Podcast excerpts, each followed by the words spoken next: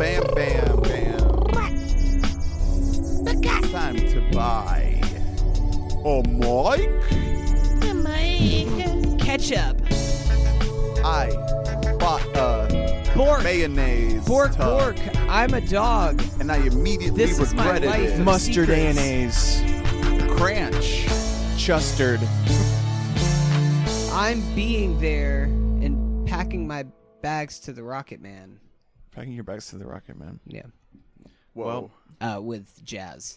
oh, hands. yeah. Well, Hey. we're another week of musical improv class deep here on We Bought a Mic, and it's really paying off in dividends. Now that we're past Uh, F100, it's like, you know what they say? A thousand hours, 10,000 hours, expert. Mm. A hundred episodes, musical savant. Mm-hmm. Yeah, and you know what? Improv they, savant. You know what they also say? You never really stop learning. So hey, why rush it? We're gonna get incrementally better and sometimes worse every week until we level out right where we started. They say the human brain stops uh, learning and stops being able to mold by like 24, 25, which is about the age that we're at. Yeah. So, like, We're going to peak. We are, we're peaking. we're peaking. peaking. This is our prime I- right now. It's going to get worse. It's- Just stop now. Yeah. That's what the overall story of this podcast is. Is the story of It's- triumphs and successes, but also deep, dark failures. It's like flowers for Algernon.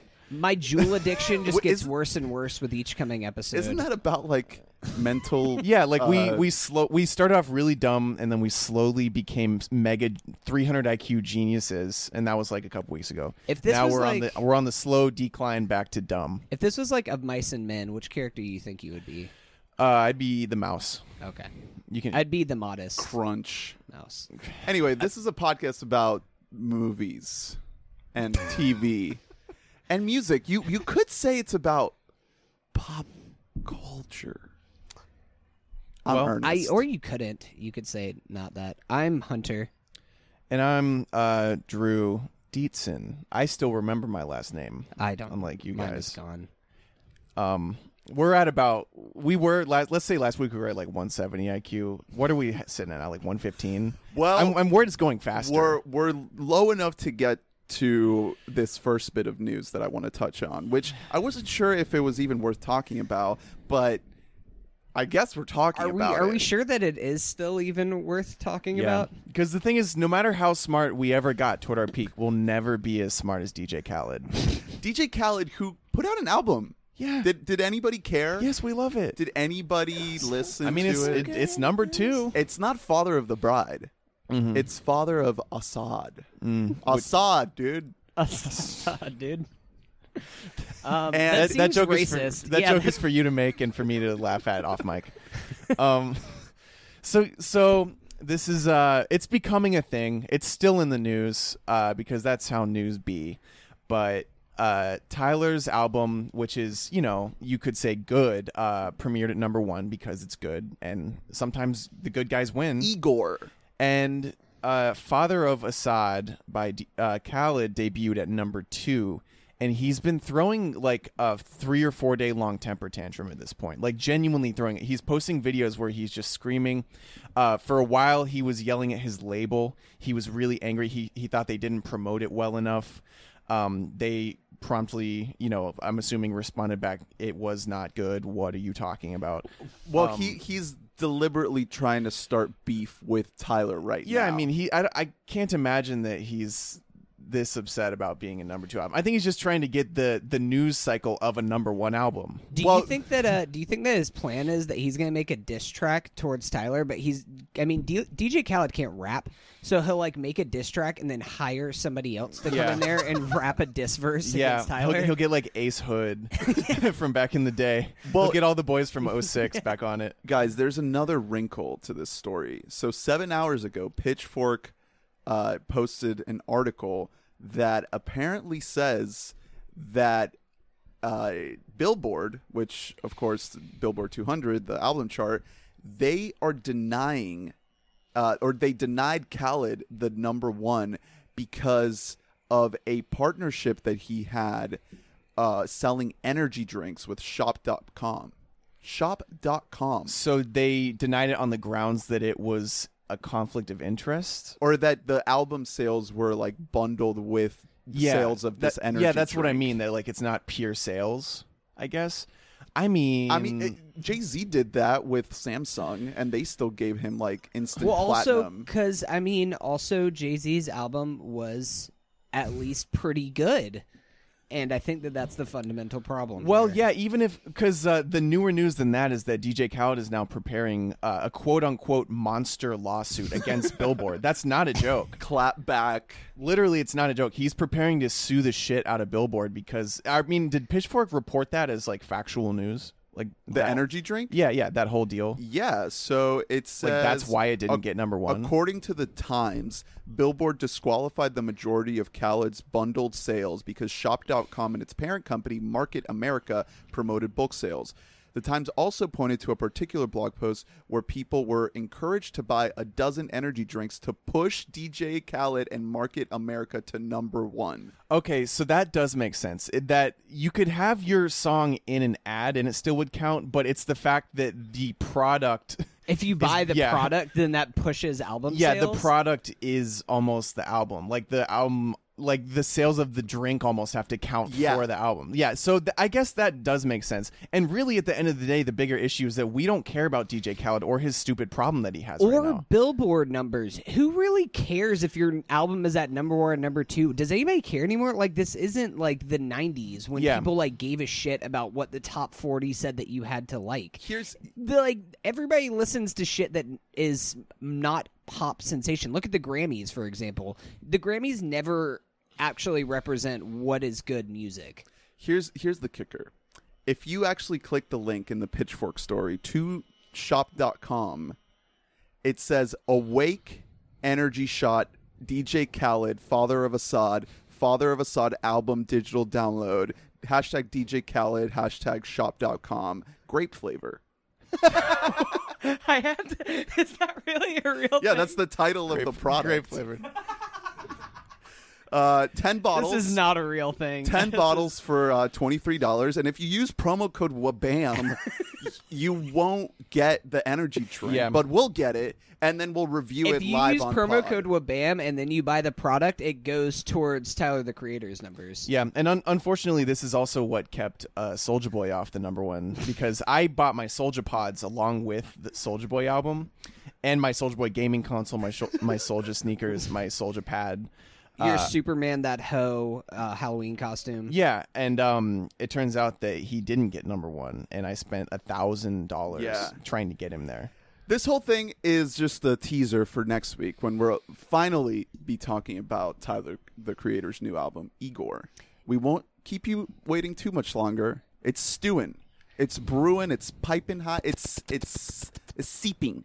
Our plan is like we want to give things to you whenever they're like out and forgotten about the news cycle. That's why I just wait. Starting the week after that, we're gonna start reviewing season eight of Game of Thrones. oh finally Yeah, so yeah, all of gonna those all of those bonus episodes we did Those were just prep. predictions. Okay. Yeah. All right. Good. Yeah. Good. All right. Well, let's do some catch up, boys. Hmm. I've been watching a little something. This is technically a little episode of Crack and Cry. Ooh. Come on, baby, won't you crack that crate? But um, don't. This episode of Crack. This episode of Crack and Cry is brought to you by What the Crap toilet paper, made out of 100% recycled office paper. You know your scraps, your um, shredded materials, your receipts. Is it all really? of that? If you were ever wondering, like, what does it feel like to put sandpaper on my asshole? I'm but just. I haven't but triple used this, triple so. plied Yeah, sandpaper. triple plied yeah which is not as not as horrible so uh, what the crap toilet paper now available at an eco shop near you uh anyway my my ass is covered in ink. I think there was a mistake at the factory. anyway uh crack and crite well technically this is a film that i did not see the criterion of but it is available in Well, the then what are you Criterion even Why I have to reverse the. that was me. That was actually really reversing the the crack and crate. That was impressive. It is. Yeah, did it you is- like that? It That is was- available on the Criterion Collection, but I I watched the dirty DVD from my local public library because uh, that's all I could find. we need a library. Is this a an public is this, library? yeah, is, is this sound an episode plug. of dusting off DVDs? It's an It's an, it's an episode of supporting your local public library. All right. Um, shh. Oh yeah, there we go. Perfect. Shh. We got it. The movie's called All That Jazz. And before I get into it, I just want to mention that I finished um, this uh, miniseries on FX, Fosse Verdon, which I've talked about at length on previous episodes. And the last episode uh, touched on the time in Bob Fosse's life when he was making All That Jazz, which is essentially the story of his life. Um, he does change some of the character names. Like the main character in the film is not called Bob Fosse. His name is Joe Gideon. Okay. Um, but yeah, this movie. Why? Wait. In Fosse Verdon? So no, no, no. Oh. well, you see. Okay, so this is a little bit of a head trip, right? So in Fosse Verdon, the last episode, we see him shooting all that jazz, and Lin Manuel Miranda of Hamilton fame makes a cameo as Rob Scheider playing Joe Gideon, playing Bob Fosse. okay. Okay. He's the dude playing the dude disguised as another dude. Yes. Okay. Yes. Is he Um, in blackface? no. Okay. No. But I'll still watch it. Bob Fosse, famously a very bald man, he casts a not too bald man to play him in the movie. Uh, Roy Roy Scheider. Schneider? Of no Scheider of Roy Jaws. Scheider. Yes. Great actor. He is phenomenal He's in this actor. movie. He the basically the entire movie is on this dude's shoulders, and he dances. He uh, uh, he doesn't sing, but he he just carries the the essence of Fosse, the the precision of it all, because that's what this movie is all about. It's it's a summation. It's it's a celebration of Bob Fosse's uh, craftsmanship as a choreographer. This was a guy who thought about every single detail about every dance, from fingertips to toe tips to to to the swing of the hips and the tilt of the neck. It was all Wow. to a T labored over very arduously. And this movie gets into that. It's kind of split into two chunks. The first half of the movie, we really are put into the process of it all. Um, it, it- this man who is just tirelessly addicted to his work. He's uh, at night. He's editing his uh, uh, Lenny, what what is essentially Lenny in the movie. It's called um, the comedian or the stand-up or something like that. But it's it's Lenny, and then at, during the daytime, he's uh, choreographing these elaborate dance numbers. He's doing auditions. He's just being this director, this choreographer. And then the second half of the movie takes this turn where it becomes this hallucinatory trip where Fosse, or I should say Gideon, is fighting for his life. He's holding on. He's like on the brink of death, and he sees this r- these really crazy dance numbers play out that represent different people in his life, different stages of his career and, and his life. And it just spirals into this fucking insane visual marvel that is all done through dance, mm. through it, through the expression of, of, of dance numbers. It's really beautiful. Uh, the story itself is like it's not the the most intricate thing. It's man is obsessed with his work. It starts to get to him. He's doing a lot of drugs, and then at a certain point, it's it breaks him. And I'm not to give away the very very end, but we get this entire second half of the movie devoted to to Joe Gideon to to this uh, main character in a hospital, not doing too well, and and just kind of like coping with with what what got him to that point. Everything that led up to him just laying in this hospital bed, just clinging on to life. So it's a really unique movie. Uh, I could see why Criterion picked it as part of their collection because So you hadn't seen it before, right? well, I, I had studied Fosse in, in college. We did see Cabaret and we did see uh, Lenny, and I think they I think our professor did show all that jazz, but I must have missed the day that day of class because I don't remember seeing it. It was it all felt very fresh. I would have remembered it if I would have seen it because I remember Cabaret and, and, and Lenny in You were class. too busy smoking pot. Yes, Uh, yes Soylent. the dirty Soylent. Soylent. Uh, so yeah, I mean, this movie it's it it was just I saw it at this perfect time where I spent so much time with the the the Sam Rockwell version of Bob Fosse in Fosse Verdon and just that whole approach to that story and and the the care that they put into that and then seeing Bob Fosse's version of his own life and his own story in all that jazz was this really crazy way to experience uh, the life of this man, this fucking master, like one of the most talented people who has ever worked in show business. And one of the one of the key things that I wanted to bring up that I didn't bring up last time I talked about Fosse Verdon is that they get into why he was so fucked up. You know, like they explain the psyche, the the background of what made him this a- w- asshole womanizer. It's dark, guys. Like he worked in this brothel when he was a kid, like dancing as a little boy. Dancing? Yeah, Jesus. dancing in a brothel, like tap dancing, and the women of the brothel, like they Fucked him? molested him. Oh no. Yeah, Fucking Christ! Oh it's my God! it's some dark shit, and you you kind of you feel for the man. I mean, he did some horrible, horrible things for sure. He treated women terribly, manipulated them, used them, but seeing that side of like, you know, what leads someone to do those horrible things. It, it got pretty dark, and they touch on that in all that jazz as well. So it again, it was just interesting, like seeing the the full FX miniseries, uh, eight episode or or whatever version of it, and then the two hour version from uh, 1980, I think it is. Uh, so yeah, all that jazz is what I've been watching. Great movie, really recommend it. It's a it's a classic. Yep. I've always really wanted to check it out. I'm waiting for it to pop up on the Criterion channel. I'm now sure so it will. Check it out there. Yeah, Just go to your Is local Cabaret library. on Crate? Is is all that jazz the I only Criterion? I am pretty sure that all that jazz is the only Fosse Criterion. Although I would love to see Cabaret get put on there. I could see them. I could see that him do one. that. All right, Well, this was an episode of. Uh, no, the, the- I guess that comes first. library DVDs. Yeah, it should be someone whispers it, and then the librarian's like, "Shh." It's a two-man little segment. right, so thing. we'll, we'll do it. yeah. This this has been library DVDs.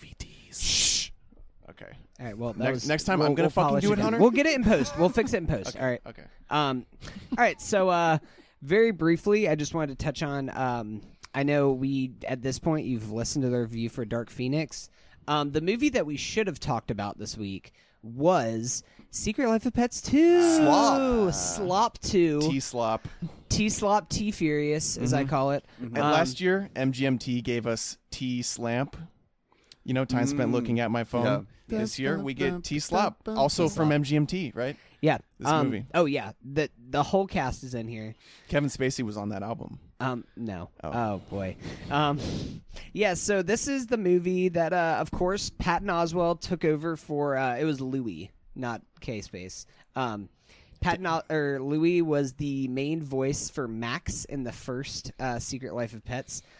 Uh, he was even his voice was even in the first trailer for Secret Life of Pets 2. I remember Wow. seeing the trailer, and it was right around the time that the Louis news was coming out, and you just see his and you see in big voice Louis C.K. and it's like, oh no. Yeah. So they bring in uh, uh, woke voiceover king Patton Oswalt. yeah, Patton Oswalt, Voice one of of the, Remy. one of the best the voices. Like Yeah, he, he is a, he's a great voice. He's not a very attractive dude. Maybe he might just want to make a career in voiceover. Um, otherwise, he's gonna get typecast in a thing like um, uh, AP Bio, recently canceled AP Bio. we where love to see him kind pop of a, a nerdy little Yeah. man. He's a good comedian Um, though. yeah, no, really good stand up. oh, good yeah. guy. That's an, it was a He's good a choice because he's very politically outspoken. Not a fan of Louis C.K. Um, so uh, this movie, I saw it. Uh, I don't really have too much to say about it. It was a good kids movie. Like I don't think that it's a great movie. It doesn't change the genre of kids movie, but it was a cute little movie. It has kind of the message of it is interesting that I haven't really seen a kids movie before that I can remember. Where the main central theme deals with uh, parental anxieties. Uh, Max, uh, the this family that you see in the first movie, they uh, they have a baby, and this baby and Max become very close together. Max the dog, um, and while kind of he feels this he, he I mean dogs can get anxious just like humans can. And he has this little like tick and really worried about his human getting injured because he just wants to protect this thing. It's all like very much a metaphor for like postpartum anxiety that people feel Yeah, post Um, 9/11 America. Yes, uh, which also perfect Patton Oswalt for the voice because Patton Oswalt sounds like he's gonna have a nervous breakdown anytime that he speaks, just Yeah. because of uh, his voice. Um, so that was really good. Uh, Harrison Ford is in here as a voice, doing probably his best work ever. I can't think of a more iconic performance. Wow. Um, yeah, no. Um, Jenny Slate is in there. Jenny Slate, We also great voice. Great Um, Zootopia. but there is one major problem in here, and that is that one of the main voices, there are three main arcs that you see here, and one of the main arcs that we follow is Snowball the Rabbit, who is voiced by Kevin Hart. Um, How main?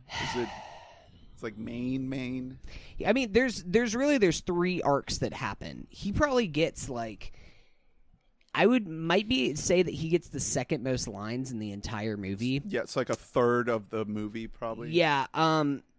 When will Kevin Hart just go away, guys? He's just like he's, he's, very not. mass appeal. He's not funny. The thing is that like the kids in my audience weren't even like laughing when he was doing his like crazy Kevin Hart spiel. Like I feel like everybody is kind of done with his shit.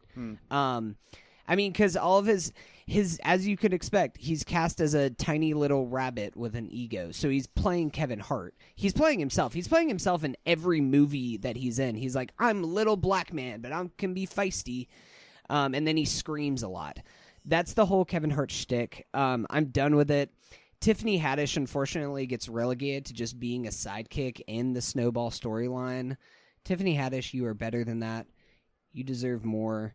Um, Didn't she get kind of sidelined in uh, uh, Lego Movie Two as well? yeah, yeah, she does. I- Uh, well, kind of she taking should any just be, role like- at this point. Yeah, because she was also in that movie Night School last year, which, uh, by all accounts, was not very good. Um, well, she's a fucking hustler. Like same with uh, paid. you have to look at the background of someone and it really explains a lot of the career choices they make sometimes and it's that's also true of Kevin Hart neither of Yeah. them grew up with a silver spoon in their mouth. Like they didn't have the connections. They made them. Tiffany Haddish was homeless at one point living in her car. So she's just fucking soaking it up. She's like what? I can get paid a hundred thousand dollars to come in for three days in pajamas and voice over this character that no one even cares about. Like what an absolute gig you yeah, know? I mean, no, I, I and I respect part of the game. It's more so that Kevin Hart. It's been like five years at this point, and I'm just kind of done with him. Um, there's also uh, Nick Kroll is in this cast, and he is hamming it up as this like. Russian, like Eastern European villain who wants to capture a snow leopard and then like put him in its circus. Um, and there's a period of the movie uh, where it basically has turns into Dumbo 2019, um, except Which it has love. It has even more confusing of a message than Dumbo 2019 because at the end of it all, it's I'm gonna spoil Secret Life of Pets 2. Sorry, guys. Um, the snow leopard just like lives in a New York apartment with a crazy cat lady, and you're like, that's what what. I get suspension of disbelief because this is a kids movie, but what are you trying to say here? Um, yeah, so that's that's Secret Life of Pets 2. Uh, if you have a kid, take him to it. Uh, If you some are good a stuff. kid- if you are a kid, probably gonna hate it. Um, a lot of eight year olds listen to the pod unsupervised yeah. you know Hey, kids. Yeah. Hey, boys. Um, We're gonna the radicalize him like YouTube. We're gonna like get him into weird sex shit. Like, ah, we're gonna play with our Barbie dolls today, and then like make him fuck. Man, I can't wait for this to be the first episode that somebody listens to, and they're like, "Oh, here we go." Um, main thing that I wanted to talk about, and I'm gonna save most of my thoughts until you guys see it. But this past week, I binged all of Fleabag. Yeah, you tore through that shit. Okay, well, th- here's the thing about Fleabag. It's two seasons. Both of them are six episodes long, half-hour Mm, very, episodes. Very British. yeah, I watched it all in two days sitting. That's uh, And that's I almost- six hours total. I almost watched all of it straight through just because it is that good. It's Um, doable. the first episode or the first season, I should say, I loved it. Um, I have heard a lot of people express that they didn't like it. The whole thing is uh, this is Phoebe Waller Bridge. She writes it, she stars in it, produces it. She does pretty much everything behind the scenes. This started out as a one man show that she would do in London, uh, where she plays an unnamed character. Um, one woman. one the women in black um she uh it started out as a one woman show that she did in London where she plays an unnamed character. Her character is just Fleabag, but nobody actually ever refers to her by yeah, her name. much like high maintenance. yeah, exactly. The, guy. Um The gal. but uh she just kind of is she sucks as a person like she just n- nobody in this show is a good person but yet you still are just constantly cheering for her in a way it is kind of like barry where you're like this is a bad guy granted she doesn't fucking kill people like barry but you know um also the goddess olivia colman is in here as the godmother Yes. Wow. and she is just incredible. Like sh- you hate her so much and just yet you want every scene you want her in it because she is so good. Um there's a bunch of other British actors that are in here. Uh, oh, Brett Gelman is in here. That's a very American actor. Yeah, not that well I just I didn't had to mention Brett Gelman. He um man, he because the, the, the he has a weird career because it did like it never happened for him, but it also kind of did because what would you expect for like a weird looking bald strange man? You Yeah. know, like he's he's done the most with what he had going for him. You know, I'm proud of Brett. Anyway, Yeah, um he uh so also though, I have to talk about because season 1 really deals with uh without kind of getting into any spoilers, uh Phoebe Waller-Bridge's character Fleabag owns this cafe that she originally ran with one of her friends. Um and this friend died. She accidentally killed herself. Um trying to make a point to her ex-boyfriend and like walk into the bike lane and get injured by a bike so that he come to the hospital and then her boyfriend have to come and save her. And uh, she a bike flipped her into an oncoming car and she died. Um, okay, Dark shit. so that's kind of the main story of it's kind of this reoccurring theme that's happening in the first season um, along with fleabag kind of just learning how to grow up. Um, it's the way that this show starts. Oh, I should mention another crucial thing about the show that turns a lot of people off at first is Phoebe Waller-Bridge. She constantly breaks the fourth wall, especially in the first season. She's always describing to the audience itself like what's happening, what her motivations are.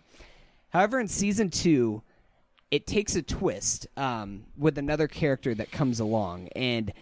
Andrew Scott plays this guy. Uh, he was in the British Sherlock series. I've never really seen him anything. I think he was in 007 Spectre. Um, for any Spectre guys that are out there, uh, Victor Luck, Frankenstein. you listening, Luck? Luck Turgeon? Yeah. Um, like I said, kids are a big demographic for us. You know, Yeah. Um, sure. Yeah, Uh, I've, he I've plays. seen this guy. In, he in like stuff. pops up and stuff, but he plays this priest that comes along in season two, and he hot is priest. so good. A lot of hot, priest. lot of hot priest memes on Twitter. Yes. Um guys I'm I might have a take. I don't want to overhype you guys for this. I think that this is the best show of the year. Whoa. I think Yeah, he already this dropped is- this on me, and I I really grilled him on it, and he he stuck with it. Chernobyl, though. I He stuck with it over that over Barry. Damn. I guys, this is must watch TV. And in a way, like this feels so much of the show feels like the perfect version of TV because it's a three hour movie that you're watching, but it's just split up in incremental parts. So it's you can just stop it after like three episodes and then come back. Or you can try and spread it out as long as you can. I was so invested in this show that I just had to keep going through it because the thing is that it gets better and better just in the last episode alone, I laughed out loud, like covering my mouth.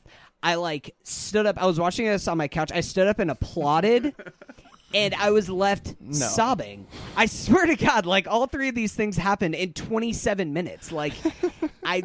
This show made me feel some kinds of amazing things. Wow.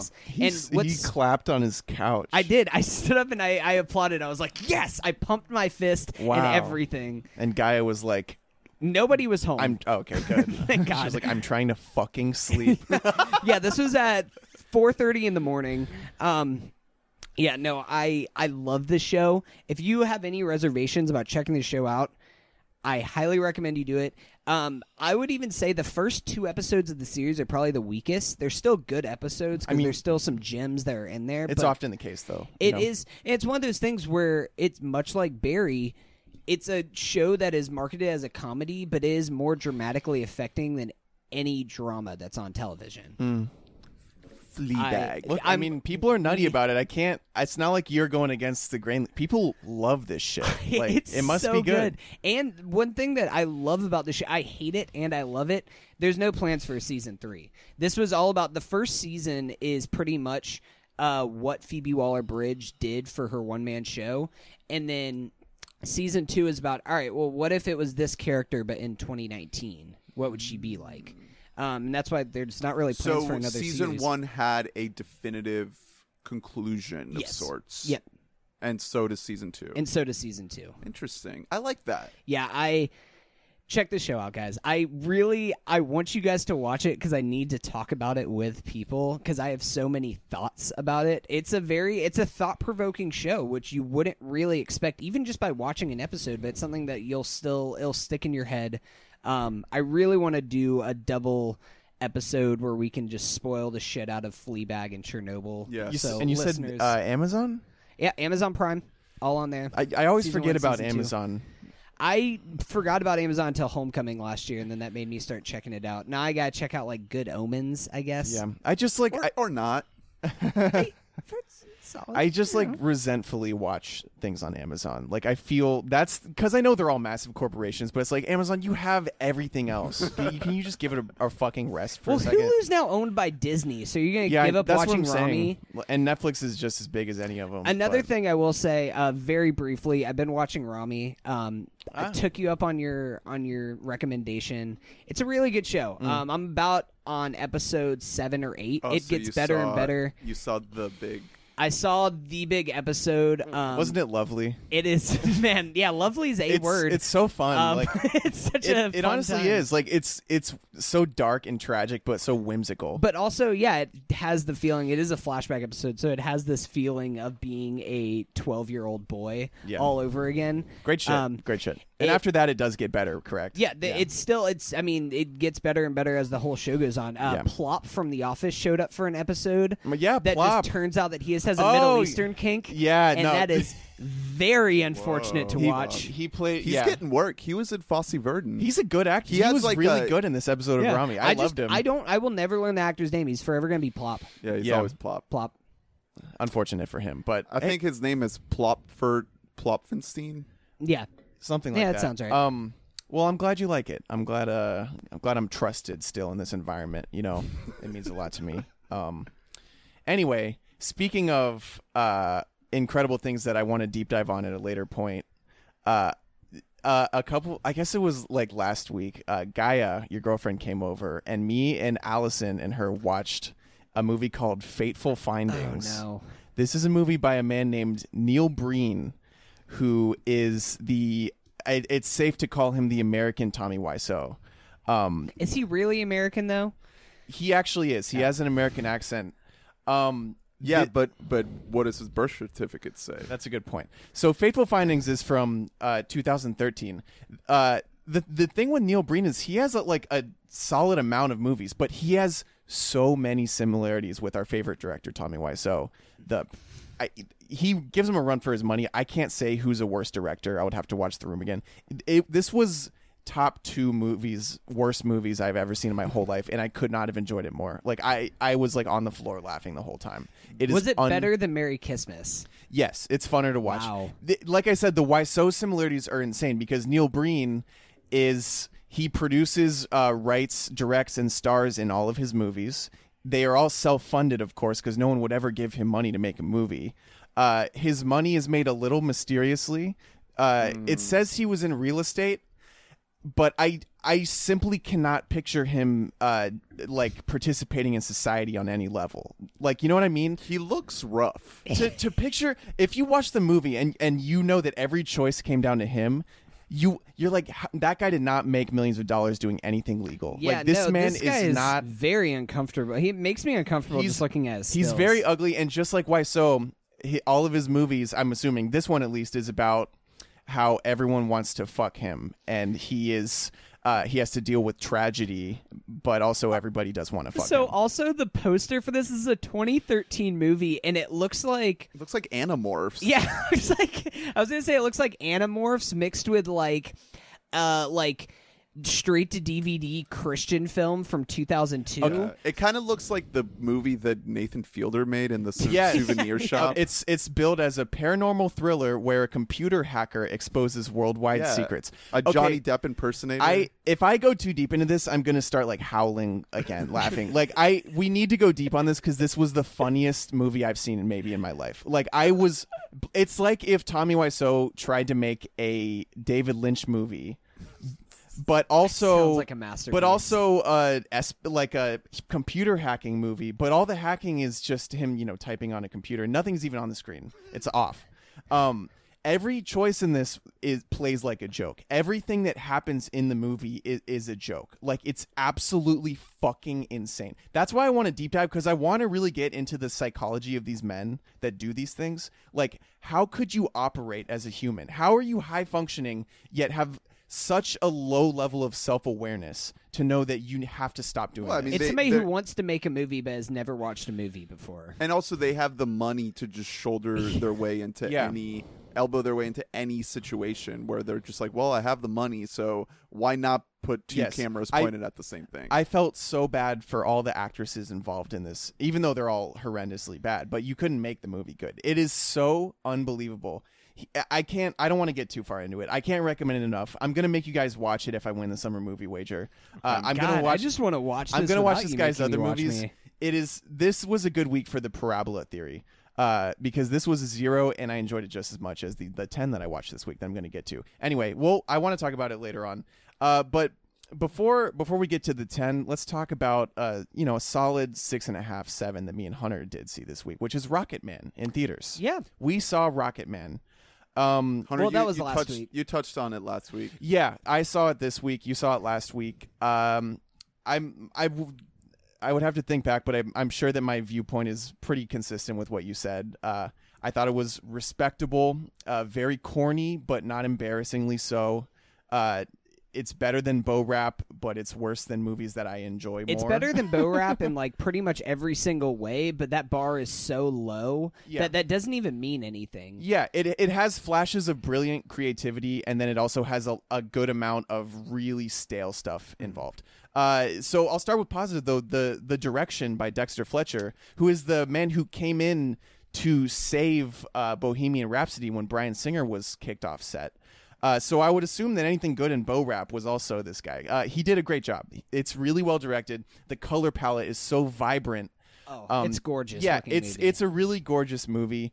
Uh, and then also, I would say the smartest move in the whole movie is to go fantastical with it. Yep. It's not just it's like with Bo Rap. I I believe that all of the even the sing- scenes where they're doing music, it's either just a montage where things are happening, or it's them literally playing the music on stage or in a recording booth or whatever. Uh, the songs in this are you know the characters break out into song and dance in this movie. Like they, it's full on musical numbers. The scenery will change. Like everything changes in these little sequences, and that that is a big elevator. Yeah, like I wish Bohemian Rhapsody had done that. It's very much embracing the theatrical musical side. Like I said, La La Land. I think that you mentioned Across the Universe, which Yeah. is I, I feel like that's an even better comparison because at any moment it can just bake, break off into something just completely otherworldly. It's not as good of a movie as no, definitely not. Across But but you're right. It just it it exits Earth, and that makes all the corny things play a little nicer because we're living. You know, when we're watching the movie, we're in this like this environment of silliness. You know, it's not taking itself seriously. Um, that said, though, the drama does play pretty well too. Sometimes, um, not always. Look, yeah, yeah, not um, but yeah, the the musical sequences similar to Bo Rap are probably the best part of the movie. Um, what do you think of especially with this one? Uh, Taron Egerton kills it. He absolutely slays. I was a little skeptical going in, um, because I I am a proponent for casting someone who doesn't look exactly like the person because I think that the quality of acting matters more than what they look like. Uh, however, there are a few moments in this where it's a little jarring because you can try to hide Taron in a balding wig, but he's a really attractive. Taron's man. a hot dude. And they only one major struggle that Elton did have to deal with is being unmarketable or perceived as unattractive.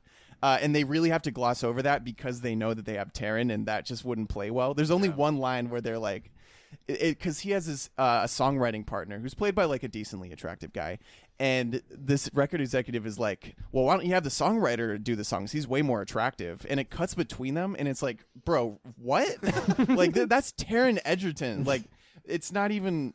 Anyway, though that beyond that, he's a very good actor, and this was a really, really, really good performance. Like he absolutely. Oscar worthy, perhaps. I mean, if fucking Rami got it, then he might as well. I think that I mean I really do think that it is. I mean, granted, we are still very early in the year, but I think that it might be the best male performance that I have seen in a movie this year. Yeah, I would agree with that. Um, one thing that I w- is not his fault. Um, I and I I don't know the ultimate answer to this, but uh, it was really it's talked about a lot, and he's getting a lot of praise for singing. Like he does all his own singing in this movie, and that is very impressive. Um, he's a good singer, but he he does not sound like Elton John, and personally, that got to me a little bit.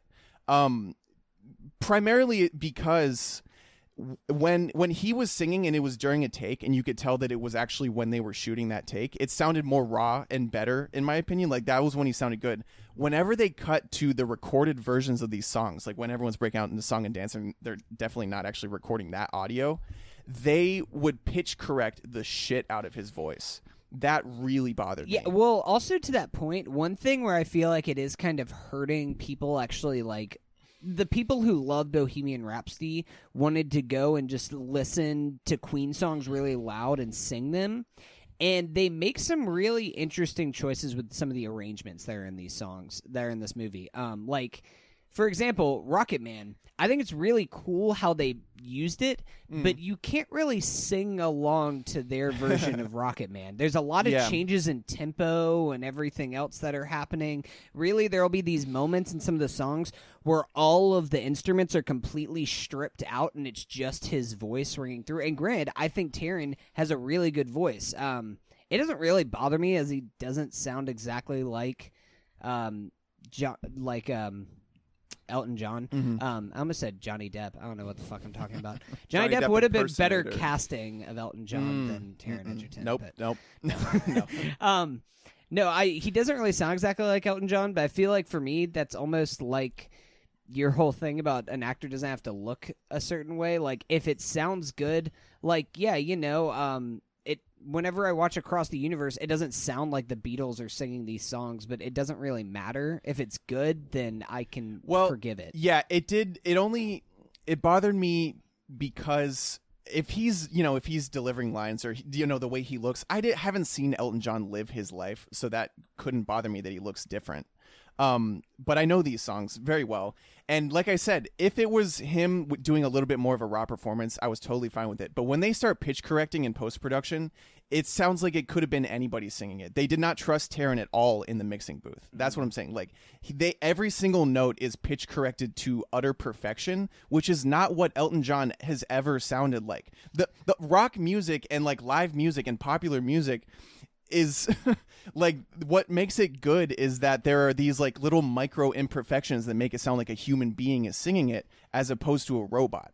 So it it really bothered me when it sounded like it could have been just literally any person singing it and Too- not Too squeaky clean. Yeah, it was just so perfect. There was no like ramping up to a high note or anything. It was just he was already like right there. And that's not what Elton John Yeah. sounds like. So I I almost wish there was some sort of middle ground between Bohemian Rhapsody and this where like cuz Bohemian Rhapsody did some like sound mixing magic of like mixing uh people doing impressions of Freddie and actual old audio of Freddie. Yeah, and- none of it was Rami though. Yeah, of course not. but I wish that they could have done something like that with like a little bit of Taron, a little bit of Elton, a little bit of someone who sounds more like Elton than Taron, and combine it all to make uh, a better product. Because, uh, you know, you can't change your voice that much. Yeah. So that's all. Do you have uh do you have any favorite songs?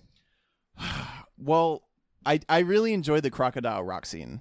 And that's also one of my favorites by him. See. I that's I love the scene, but that's one of my least favorite Elton John songs. oh, It's just it's it's a little bit too corny, Elton. For me. I mean, he's like he's a really corny guy. yeah. Oh, I mean, he is. I mean, especially like the whole thing with the lyricist, and I did love that that was a main the main love story was between him and his lyricist. yeah. I did. wa- Um, I wanted more of the lyricist. yeah, actually. same. I they could have scratched some more of Richard Madden's character. Yeah, so Um, Richard Madden, uh, aka Scottish Daddy, is playing this, uh, you know, manager of Elton and also lover character, and he is really blatantly just like an evil guy. Which is, you know, like I said, this movie doesn't escape every trope of these types of movies. There are a lot of them baked into it. Um, and one thing the movie did great is it doesn't shy away from gay love scenes like Bohemian Rhapsody does. Like there's this has a gay sex scene in it, and the, my a lot of old people were in my audience, and guess what? Nobody left. So There was a you know, couple actually. There's a there's like a gay orgy scene at one point that's like just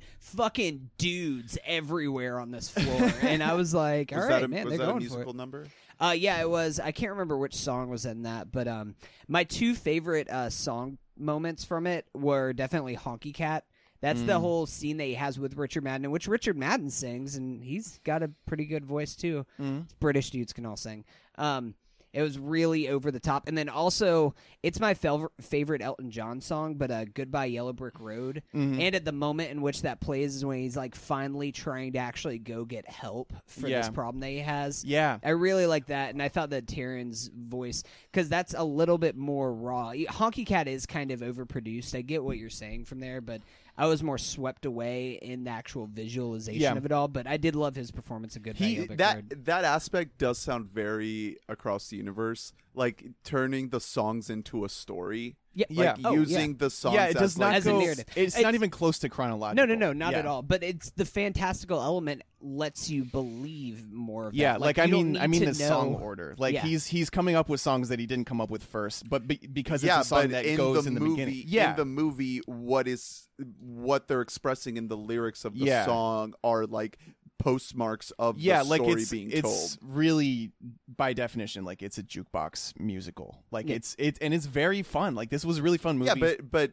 I mean, you could also say that um, what's it called? Bo Bo Rap. Rap was also a jukebox musical, but that one, they what's there's nothing about the songs that relate at all to the story being yeah, told. and and like well, just in a million different ways, Bo Rap is a lot less creatively done. Like this was a creatively done movie. It has a lot of really corny shit. Uh, like you said, there's that John Lennon scene where he looks at a wall and there's a picture of John Lennon. He's trying to come up with a name. He's like, uh, "My name's Elton," uh, and there's like a spotlight on John Lennon. solo. And I thought that honestly, watching it, I think they were going for a laugh there. I don't think it worked. I didn't work. Yeah, but I could see. I could see. I think You, that actually in that scene is now thinking about it. My favorite point in the entire movie um, is whenever he's in this office trying to like do something, and um, the one of the song producers, the person working with the label, just like reaches through like just a bunch of different like lyricist things and hands him the folder, and time stops, and it's like it is so over the top and fantastic, but like I kind of loved it that it they really are showing like they're like this is magic being made right now that he happened to get matched up with this person. 'Cause if he would have got matched up with anybody else, he might not be Elton John. Yeah. Um. So, I really I didn't dislike the movie. Um. I I'm not gonna recommend it. It's not really my type of thing. If I'm being totally honest, just this type of movie. Uh, but it it kept my attention. It was not embarrassing for anyone involved, which is where the bar is, as we established. Um. There were some good performances. Uh. I wish that. I wish that some of the tertiary characters had a little bit better material. Bryce Dallas Howard plays his mom, and she really shines in a couple moments, and then also really doesn't in some other Yeah. moments um kind of kind of an unsteady performance i would say Yeah, it's it's a fun like a lot of it is fun and then there's some other just very forgettable parts. It's overall it's not a great movie. I think it's a solid movie. I'd recommend it if you like Elton John or if you like musicals. exactly it's what i was expecting from bohemian rhapsody just like a, a pretty cheesy but fun movie like it's not i'm not gonna call it great uh i would i would tentatively call it good but it, was- it's fine it's it's enjoyable Rocket Man. yeah uh, but now let's talk about uh, a movie that we actually have all seen up to this point. I saw it last night I s- on Criterion. Oh wait, wait, now it's time.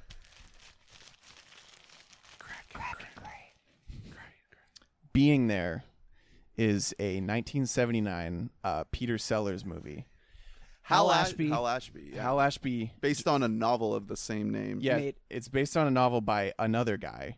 Uh, and this movie is, I would say, in a lot of ways, just a perfect marriage of all the talent involved in it. The screenplay is like one of the perfect. greatest screenplays. One of the best written things I've ever seen. I mean, it is based on a book, uh, and I would have to.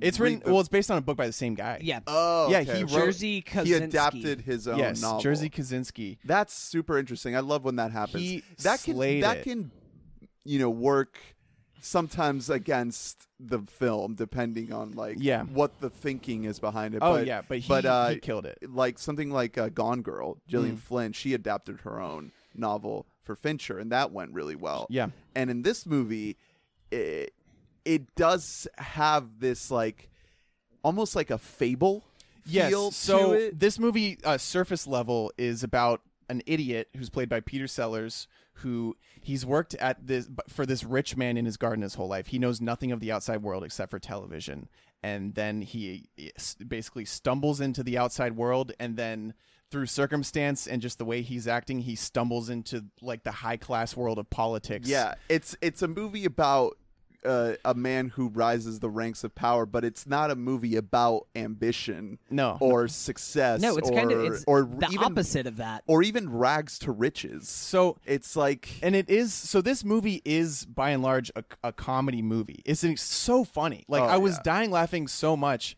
the the most interesting thing one of the most interesting things about the script and the reason i think it's aged so well is because there are almost no written jokes in the script even a movie like from Mm. That's back then point. a movie like animal house hasn't aged great if you watch it now because the jokes themselves are very stale. But this movie doesn't have jokes. This is a situational comedy movie. All of and the some of the situations are like so unique yeah. and absurd. Even for a movie of that I, I mean i guess i should say especially for a movie of that era because i just keep thinking about the i, I don't know how uh how spoilery we should get but there is a uh a masturbation scene that i was just like this movie is nuts it No, well, I, that's- I haven't seen anything like this So before this movie came out 40 years ago and it feels so fresh. Yeah. Like it's amazing like how whimsical this is. Anything like I mean, I just talked about Akira Kurosawa a couple weeks ago and like as I love those movies, but even then some of those older movies they all kind of just are a bit slower than what you used diff- to now. Like it was just a different time. I can appreciate it, but like this movie doesn't drag at all. There's nothing slow about this movie. Well, it is, well the what's slow is the pacing of the scenes themselves, but the scenes move quickly. You Right. know what I mean? Like the conversations happen in real time, like in very 70s fashion. Like there are a long a lot of long pauses that play into the awkwardness and the absurdity of what's happening. But you're right. It- it's almost like the humor was ahead of its yeah, time. but the way. movie itself though breezes by. and like there's something in every scene to catch your eye to to grab your attention in, in, in an interesting way like a scene as simple as um uh our our main character Chauncey and the the old man um uh, Ben Mm. uh, just walking down the hall of their house but there's two Melvyn cer- Douglas, who uh, actually won an Oscar for yeah his performance here. yeah and Deserves Peter, it. Peter Sellers was nominated Mm. uh he didn't win though but just them walking down the hall of this beautiful house and there's two servants following them with wheelchairs like just that image alone of a perfectly capable man walking with like this old dying man but they're both being attended to with wheelchairs that's just that's hilarious Well, to me. and so another thing about this movie that's incredible is that it's a satire, and usually satires do not age well at all. Like just because the pu- the actual subject matter itself changes so much, but this almost this movie feels more timely than ever before because it Yeah. shows off the stupidity that happens in the upper class. It's all about how you carry yourself more so than it is how you actually are and kind of fake it till you make it is Yeah. like the whole message of this movie even if like chance isn't even faking it he's just being his own genuine self and just kind of idiotically stumbles his way up like just moment Yeah. after moment and, And- it's incredible like and, just and his I think performance the the biggest biggest uh, thing that this movie hinges on is this movie does not work if anyone is giving in like a so-so performance. Obviously, Peter Sellers has to absolutely nail it. He has to have this like he is phenomenal. He's serene. He's calm. He has this like bizarre confidence, the confidence of a very ignorant man who has no idea what's going on around him, basically. Uh, and it, it just has to work because a lot of comedic actors would overdo it and they would act too stupid, and that that unravels the entire movie. This isn't a movie that is like dead on with reality, but the suspension of disbelief revolves so much around Sellers' performance, but also everyone in his orbit in the movie has to be playing it dramatically. They with so much emotion. Yeah. Like Shirley MacLaine has like this real uh there's the passion to her Yeah. character where she you can tell she's really feeling things. Yeah, and again, this is another pitfall that a lot of dramatic actors fall into when they're trying to do comedy. They think that to do comedy you have to be over the top. But think about someone like Steve Carell. The comedy wi- within the character of Michael Scott is that that guy uh, doesn't know that he's so stupid. He has no clue. He is dead serious in being himself. Um, he never steps outside of that. He's fully committed. And that's what everyone in this movie is. They are so fully committed to dramatically playing through these scenes, even though it's in an absurd comedy, that every every laugh is amplified by two because of how dead serious all these characters are playing it. Like I was in awe at the quality of acting that every single character has in this and movie. there's there's plenty of like cringe moments too. Like so much uncomfortable awkward interactions throughout here just because you're like caught off guard to people being so susceptible to Chauncey's little idioms that he says. Yeah, and no, I mean, there's really only one person in this entire movie that actually knows who Chance is, but there's no villain in this movie. I think that's one of the reasons why it's also so unique and why it's held up so well is because there's no bad guy. Like that's why this movie just has so much whimsy to it is because you're just like along for the ride. Yeah. And there is so much cringe humor and stuff like that, but that's almost something that's gotten bigger and bigger in Yeah. our time period. Like this was so far ahead of its time with the style of humor it was going for. I wanted to say that uh Peter Sellers got robbed, but I just looked up the Academy Awards for this year and 1979 is like one of the best movie years that I've ever seen. Kramer versus Kramer. All that jazz up 79. All that jazz, the China Syndrome, Norma Rae, uh, Manhattan is this year. Like there's Was s- Being There Apocalypse Now. was being there nominated No, for Best being there wasn't nominated for Best Picture. Which I mean, the nominees for Best Picture that year were Kramer versus Kramer, All That Jazz, Apocalypse Now, Breaking Away, and Norma Rae. and Kramer versus Kramer won. yeah, Kramer versus Kramer Yeah. won. But still, I mean that like this Yeah, the so year Roy, itself was Roy amazing. Scheider but and uh, Peter Sellers were both nominated. Yeah. holy shit! that's I mean this was an amazing it's year. fucking but wild. and then this- Hoffman gets it. like god this movie it's still i know those are great movies but like being there is truly i think this is a perfect movie like this really is a 10 out of 10 like just everything about this movie is so unique and this is one of those movies like you can never remake being there if you try if somebody tried to remake being there now it would the satire would be too on its sleeve yeah, and there, there- Yes, no, That's- that is the greatest point because the reason why this movie works so well is because it's not being blatant about its social commentary. Yeah. Mhm. It's all understated. so subdued. subdued farce it's it's incredible. I mean, there are moments where it has to peek its head a little bit just so we kind of understand that the movie's not you know intellectually bankrupt or anything like that like the moment with the uh the maid in her home commenting on the whole Mm. Yeah, yeah, thing how it's a white like, man's world. fucking white man Yeah. this guy's a fucking idiot just getting away scene, with this it just plays for laughs. Like it doesn't try and play to like make this whole message of Hal Ashby like wagging his finger. But we you. need that scene because that scene lets us know that like uh, there is a certain absurdity that that nobody is seeing that only like the people that understand how privilege works, how pri- how privilege doesn't work in their favor, see privilege working for this man's favor in a way that it shouldn't. Yeah. You know, cuz he if if if Chauncey were walking around wearing horrible clothing, he would not get treated the same way. He gets treated that way because he's wearing these fancy custom made tailored suits. Mm-hmm. That's one of the biggest reasons why. He gets pinned by that car and immediately he's uh, uh, taken in and taken care for because he looks like this upper class gentleman. Yeah, and just because he doesn't, uh, he plays his cards close to the vest, not even really on purpose. He just is that way. He doesn't speak much, uh, and he is truly a calm person because his whole life has just been spent in a garden. Uh, this movie is genius. Uh, I I mentioned all this in my I wrote a Letterboxd review for it today. And I think that because the movie was already brilliant, but I think what makes it really ingenious is when you think about the discourse that surrounds the movie once you watch it, because there are a ton of really deep takeaways to take from this movie about class, about That, race. That final shot too. I- we'll have to get into. well, that's- but- we'll get into that, but you you can take away so many profound things about this. And you can talk about them how it's about the power of brevity or confidence or or your social status. Um, but if you start to talk about all that stuff, you sound like what how everyone in the movie sounds when they talk about chance. Yeah, That's right. an amazing You're right. point. So it's like he we're, he's almost We're putting we're putting all of this. We're projecting all of this meaning into the yeah, movie. and we just laughed at all these people for doing the exact same thing. Yeah. Um, and it's so brilliant because I genuinely think it is uh Jerzy Kosinski like kind of laughing at us, not in a way of like I'm better than you, but just in a way of like y- you could have just taken the movie at face value if you think that everyone else is so stupid for not taking him at face value. Like if you just watch this very straightforwardly, it's still a funny movie. It would still be very funny. It's very unique, and- and it's it's it's a rare sort of approach to Exactly. a comedy of uh of of errors, if it even is that. Yeah, it's it's fun to watch no matter what, but it has all this depth to it. But then the second you start to discuss it, you're like, oh fuck, I'm just like the goddamn mm-hmm. Washington Post,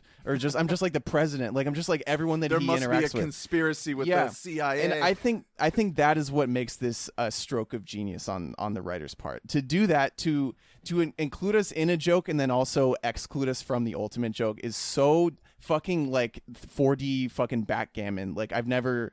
It, it's, It's- unbelievable. yeah. I love it so much. Yeah, I, I can't love I really enough. love this movie. I just have to say, I missed a couple of seventy nine. I think seventy nine might be the greatest movie year of all time. We also have Alien coming out that Oh year. my God. The Warriors, Monty Python's Life of Brian, the Star Trek movie, uh, the Muppet movie, Rocky Two, Mad Max Wow. that year. Um, the the original Amityville Horror, nineteen forty one. I I'm did sorry. wanna- this is just I just got lost looking down this path. I did want to. I did want to say about uh, all that jazz. It did win four Oscars: uh, best original song, best art direction, best costume design, and best film editing. Mm. And it won the Palme d'Or that year at Cannes. Wow. Oh, I which mean, is kind se- of better than Best Picture. What did so? Let let me look at being. What did being there? The win? only thing that it it was only nominated for two things. Only and won it, one of it them. won the b- supporting How did, actor. how did Shirley supporting MacLaine not get nominated for supporting I know, like she her perform- slayed. so- How does the screenplay not get nominated? Like this screenplay is it wasn't perfect. even nominated. It wasn't even nominated. when do it's a comedies? Yeah, when do comedies win anything though? You know, it just doesn't happen. It's just well, especially back in the '70s. Like this was so ahead Yeah. of its time as Yeah. far as a comedy with dramatic. yeah. Oh, and I did to want to it. say, um, there are like we're not. I don't want a remake of this, but we do have a few movies that are definitely uh, inspired by it. Uh, one of them is Brigsby Bear. yeah. Um, where he's just grown up watching TV his whole life and never seen the outside It's all world. and it's another. It's a movie about failing upwards. Like Yeah. that's kind of something that. yeah, but Brigsby Bear has uh, Brigsby Bear is an extremely different movie, but it's definitely has some roots in this. Um, another one is, oh, damn it. Oh uh, yeah, I just saw this. It's a Bill Murray movie that was completely forgotten by the sands of time. It's from 1997. It's called The Man Who Knew Too Little. No one has ever ever seen this movie, and it's it's a lot like Game Night, but mixed with being there. Like Bill Murray plays a guy who thinks he's in the middle of a fun murder mystery thing, and it turns out it's all real. It's re- oh, Yeah. that's cool. Um, but it you could definitely see so much inspiration in this. Uh, one thing that I I saw I, I try to watch a, a couple of the Criterion uh, um, special features, and uh, Peter Sellers, like my God, he was something else. Like he He's a just had- legend. I can't believe he died a year after this he, movie. he just had this charisma to him, and and there were there's these clips on the Criterion of him on these on the Today Show and and these talk shows, and he he was expressing like his approach to the accent of Chauncey and like why because he he on the on the Today Show or the Tonight, I think it was the Today Show. He does all these accents from uh, England and and uh, all these different parts, and then he gets into the accent he did for Chauncey, and he was talking about how it needed to be an accent that was based on just watching TV and how like how specific that needed to be, not giving too much of an attitude, especially if you think back to like the kind of TV that was common in the 70s. Mm. It was it was I mean it, it wasn't as clean as it was in the 60s and 50s, but it's not as Yeah. a- as it is now, not even close. Yeah, so talk shows. so I I don't know the the voice that he landed on is it is this calm sort of unassuming Yeah, it's thing that's just it's not full of any attitude at yeah, all. unaffected, which leads people to believe that he Yeah. is a genius. and that yeah, and that uh just went back to the the ending credits which is him like breaking and you can tell that like Oh he yeah, was just that's another great thing about the movie. It's the an credits, the credits are a gag. which you don't see Yeah. nowadays. And he, you can just tell that he's just this great presence to have on set. Like they probably were just cracking up every second making this thing. Yeah. And apparently, Peter Sellers was pissed because he thinks that the fact that they put that outtake at the end cost him his Oscar. I believe it.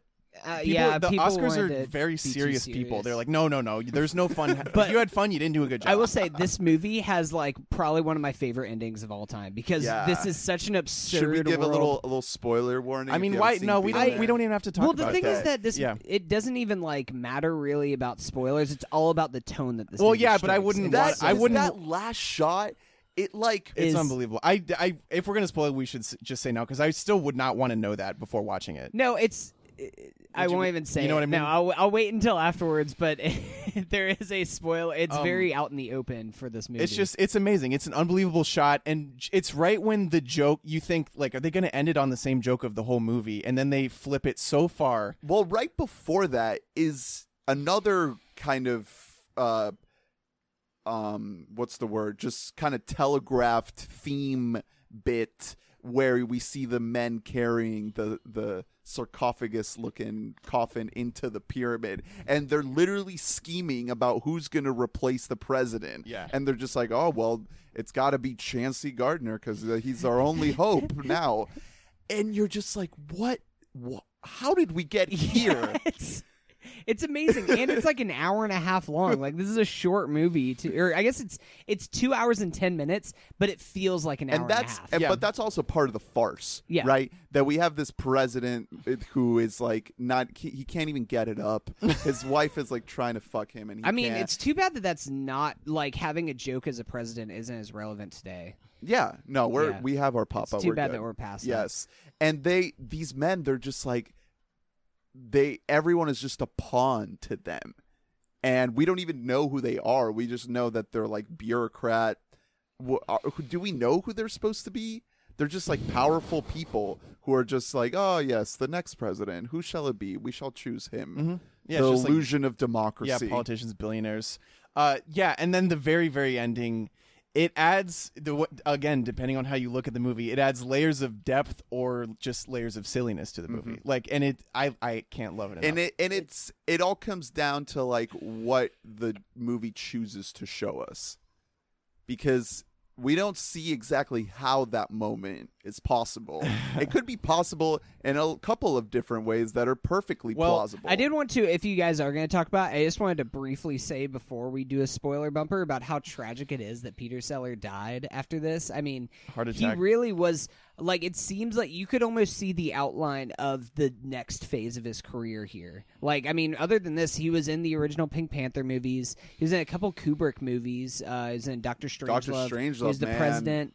And he was in uh, Triple Lolita, role. which I had never seen. he has three roles Yeah. in doctor Strange. Love. He is incredible. in was that he such a good was he actor. in Um, Yeah, he's in Lolita. but yeah, let's let's go ahead and just spoil that very ending. Um, yeah. So if, if you haven't seen it, see uh, this movie. Get the Criterion you've for been it warned. because it is it, like Drew. Looks gorgeous. You're gonna get a crate, aren't you? This is gonna be my first crate. See, look at this. Legit. Drew is the person who only watches DVDs because he doesn't know the difference. he can't 'Cause I don't visually fuck see the, the he has like Neanderthal eyes and apparently Neanderthal ears because you know Blu-rays are also better mixed than the, DVDs. The Um, shot of him walking in that median, and you just see the Capitol in the Oh, background, and it just slowly pans up. Well, again, that's another Oh, thing that lays into cinema. to the comedy of the movie is that it's directed like a prestige Yeah. cinema movie. Yeah. Like it's directed Well, beautifully. Hal Ashby, I mean, he made Harold and Maude. Like he's Yeah. no stranger Yeah, to and he- critically acclaimed films. yeah, The he, look he of was on a run too. and he fell off in the '80s. But this is an incredible movie. Anyway, so let's just spoil the really end beep right now. So he uh, is uh, Jesus. He's Jesus. He's On Jesus water. Christ. So uh, about this already being spoiled, it that's literally the cover of the Criterion is him walking on the lake. Like the, the Yeah, Criterion but it, shot it is. didn't. It didn't register. It has with no me. Context. once I saw it, I was like, "Oh shit!" yeah, you're not. You're not thinking. you right. look at it and you're like, all right, oh that- damn. he's God. Okay. It's- it's- Um, that just as soon as because I already loved this movie so much I thought it was perfect, but as soon as I saw that for the first time, I like the first time I watched this movie, I was really fucked up on painkillers because I had like just gotten my wisdom teeth taken out. I'm just sitting there watching this and I'm like. All right, I should go lay down now. Like I don't know what I just saw, and then I was like, "Oh no, this is really how it happened. This is perfect. Yeah, this is this legit. amazing. he Um, goes. this is He the goes from servant to kind of like public. liaison. Yeah, public image. Yeah, liaison to yeah public figure. To then like, huh? Should be? Should he be the To the next president, yeah. And then no, actually, he's just a god. he is God. Um, all within the course of like a couple days. Yeah, and I I love this because it is also just extremely funny. Like I, my mouth was open. I was like, this is. I love how they genuinely went for an ending like this. But also, it it has layers where you can try to dissect it because it did make me think about uh how people treat thing like what if what if a supernatural being came that what if Jesus came back but he was like he you know he obviously would have no knowledge of anything so what if he was like uh chance here yeah. like wh- And Jesus would talk about like gardening, Yeah. and and, Yeah, and, life. uh, yeah, life and, And it will- roots, and it your just- crops. And the way that he's treated throughout the movie also kind of reminds me of how people treat religion in general and the supernatural. Like they just kind of pump their own meaning on Yeah. top of it. Like they people do not take it word for word because there's no such thing as word for word. Everything has multiple meanings to it. Um, and that's my favorite ultimate message of the movie of all the like the deeper shit. Um, Malcolm Gladwell has written about this a good amount. There is a gulf of understanding between any two people at any given time. Like any one word in any of these sentences you may interpret completely differently than how I mean to say it. And that's just the way that human beings are. Like we just misunderstand each other so fucking much and, And- we never talk about it. and in, it. in the script itself, I love how we, the audience, were not filled in on anything beyond Chauncey's understanding. I mean, obviously there are scenes to kind of fill that in where we see the newspaper and some of the president stuff and some of the uh, some of these like tertiary things, but there, it, there's not like that much detail in there. For example, the moment where he, uh, Chauncey meets the president and they're talking about the speech and some of like the economic prospects of the country and everything we have no idea like what the version of America is dealing with. I mean, we see at the beginning some of uh, the the streets. It's and, kind of a shithole. and how things like are looking rough. Things aren't great. The eco- the economy is down, but sometimes you know there has to be winter for there to be spring, as we learned in the movie. so what you're saying Yeah, is if the roots of America are strong, it's incredible. And there's also the statement like when he goes on TV about how stupid public discourse about politics is, how dumbed down it has. e- Like the reporters even commentate on it. They're like, and in yeah, it was 1979, having a, a little theme about the death of, of traditional journalism. Yeah, yeah. It's I- it's brilliant. I don't read the paper. He, he It's- literally can't read. I watch TV. yeah, He's Pres- illiterate. a president who only watches TV. it's like that's what I mean about this movie about how like how did this movie know so much? Like how did they get this so Yeah, right? I want to read the book. The only way to make this better if it just like ended and it was like 2019 and you just be like, I knew it. Okay, you time traveled. Um, this all makes sense now. but yeah, this this movie is so much. And yet at, at its core, the reason this is one of my favorite movies I've ever seen is because it's also a broad comedy. Mm. It is so deep and it has so many different things happening and so many messages you can draw. God, the But it's also- masturbation scene is one of the funniest Yeah, scenes. it's I've also ever a seen movie my that a life. dumb shit could watch and love. And I could watch it drunk or high and not be thinking about any of these deeper themes, and I would still love watching it because it's so funny. That- like that is such an accomplishment. I've I would wager to say I've never seen it pulled off this well in a comedy before. It's so ever. rare. Ever. Yeah. It never happens. That that masturbation scene is so funny because right before that, when they're making out, and he sees on the TV the couple making out, and the camera is spinning around them, so he thinks that he just has to spin around in Ah. circles. Yeah. and then and then she's just she's like fingering herself on the ground and he's doing a somersault on the bed.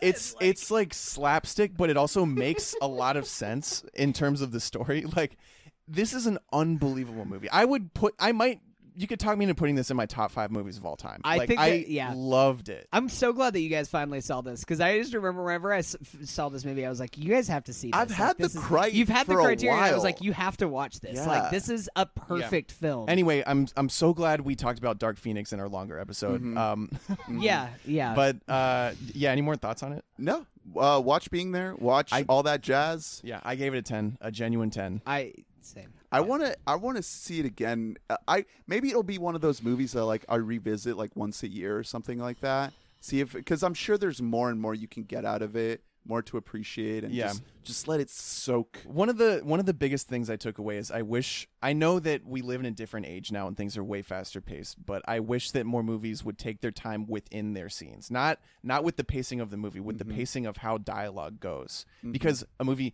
like it still happens like 8th grade, those scenes play out in real time. There is no yada yada, there is no speed talking. Like it And- just it, it's real. And what you were saying about the performances, there's nobody in here that is dropping the ball, but it, nobody's like running away with the ball either. It's still all. It's, It's an still Peter. Sellers' It's- yeah. movie, yeah. and It, it's crazy. yeah, Um and yeah, and one more thing uh, about it that I loved. Damn it, am I going to lose it? I think I lost it. All right, just cut this out. Chauncey Gardner, Man, what a guy! No, I I mentioned it in my review. he would love podcasts because podcasts are like plants. That's good. You plant the seeds, is this and what then you're over getting the at, Drew? course of 100 think episodes, this was this was your point. This they is what I was gonna sprout say. and they grow. Yeah, I'm running for president. and you have to s- you have to instill Um, your soil with great nutrients and every once in a while they'll flower I don't fruit I don't need you to vamp anymore. I thought of it. I thought of it like a whole minute ago.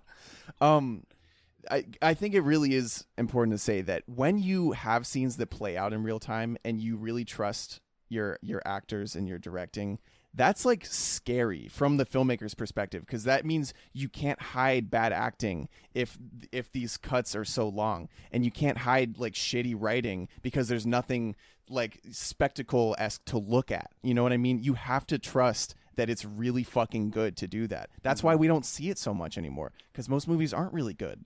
Uh, but this movie is, it is being there and it's like uh, the springtime. all right well uh thanks for listening we will be back uh next week with a music catch up big music catch up with our friend danny yeah, finally So- talking Igor. yeah so stick around for Um, that uh hit us up on twitter Men in with Black takes. International. is that next week That's really? next week. huh.